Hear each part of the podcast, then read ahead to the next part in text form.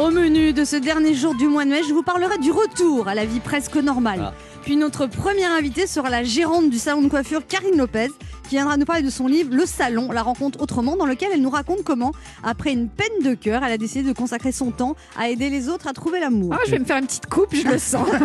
Ensuite, nous accueillerons un artiste qu'on ne présente plus, un chanteur à la voix grave et sensuelle. Un des coachs de The Voice, Marc Lavoine, sera là pour nous présenter le livre Mon cartable, quelle histoire Un recueil de 26 souvenirs d'enfance racontés par des personnalités et dont les bénéfices seront reversés au collectif Mon cartable connecté. Laurent Barra lui expliquera que toute sa famille est fan de Marc Lavoine. Oui, oui. Nous jouerons à deviner qui je suis pour gagner un séjour Thalasso Valdis Resort de deux jours pour deux personnes. Ça fait du bien d'être avec vous jusqu'à 12h30. Et si vous avez raté l'émission parce que vous étiez occupé à chercher une place en terrasse, vous pouvez toujours nous réécouter en podcast sur europe1.fr. 11h30. Anne Romanoff, ça fait du bien sur Europe Tout va mieux. Oui. Les chiffres de l'épidémie diminuent, le nombre de vaccinés augmente, les terrasses sont pleines. Hier, pour la fête des mères à Paris, les terrasses dégoulinaient de monde. Pour ne pas perdre de clients, à Paris, les restaurateurs installent des tables sur plusieurs dizaines de kilomètres autour de leur restaurant. Moi, il m'a fallu un GPS pour trouver ma place. Du coup, on a, on a le choix. Euh, bonjour, messieurs, dames, pour la table, vous avez une préférence, feu rouge ou caniveau ça. Parfois, le serveur doit faire un kilomètre pour t'apporter ton café. Du coup, le café est froid, la bière est chaude et l'accueil est plutôt tiède.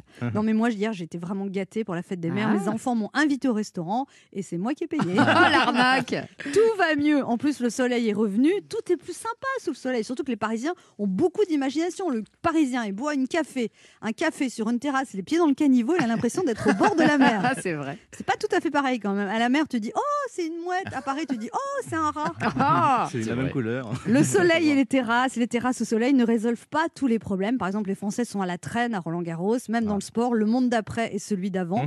Et le soleil n'empêche pas les problèmes personnels, parce que moi j'ai une canalisation de mon immeuble qui a sauté, ma cave est inondée. Ah bah. J'attendais le retour des beaux jours, j'ai eu la mousson.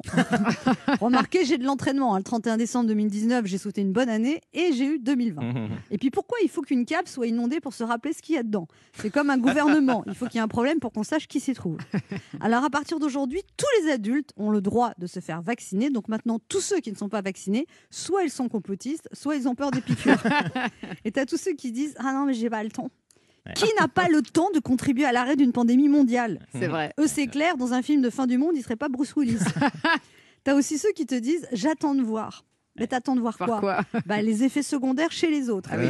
Et l'autre excuse, c'est j'attends le vaccin français. Ah bah T'as oui. raison, prends ton temps. Il est prévu pour fin 2023. Alors attention, je rappelle que vous êtes libre de vous faire vacciner ou pas. C'est une décision individuelle. Vous faites ce que vous voulez.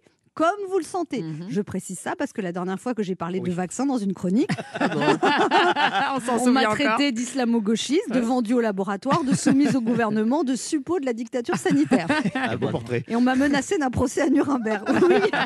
Les anti-vaccins sont parfois un peu extrêmes dans leurs propos. Ah Alors bon calmez-vous, les amis. hein, Vous avez le droit d'être contre le vaccin contre le Covid. Par contre, ce serait bien de penser à vous faire vacciner contre la rage.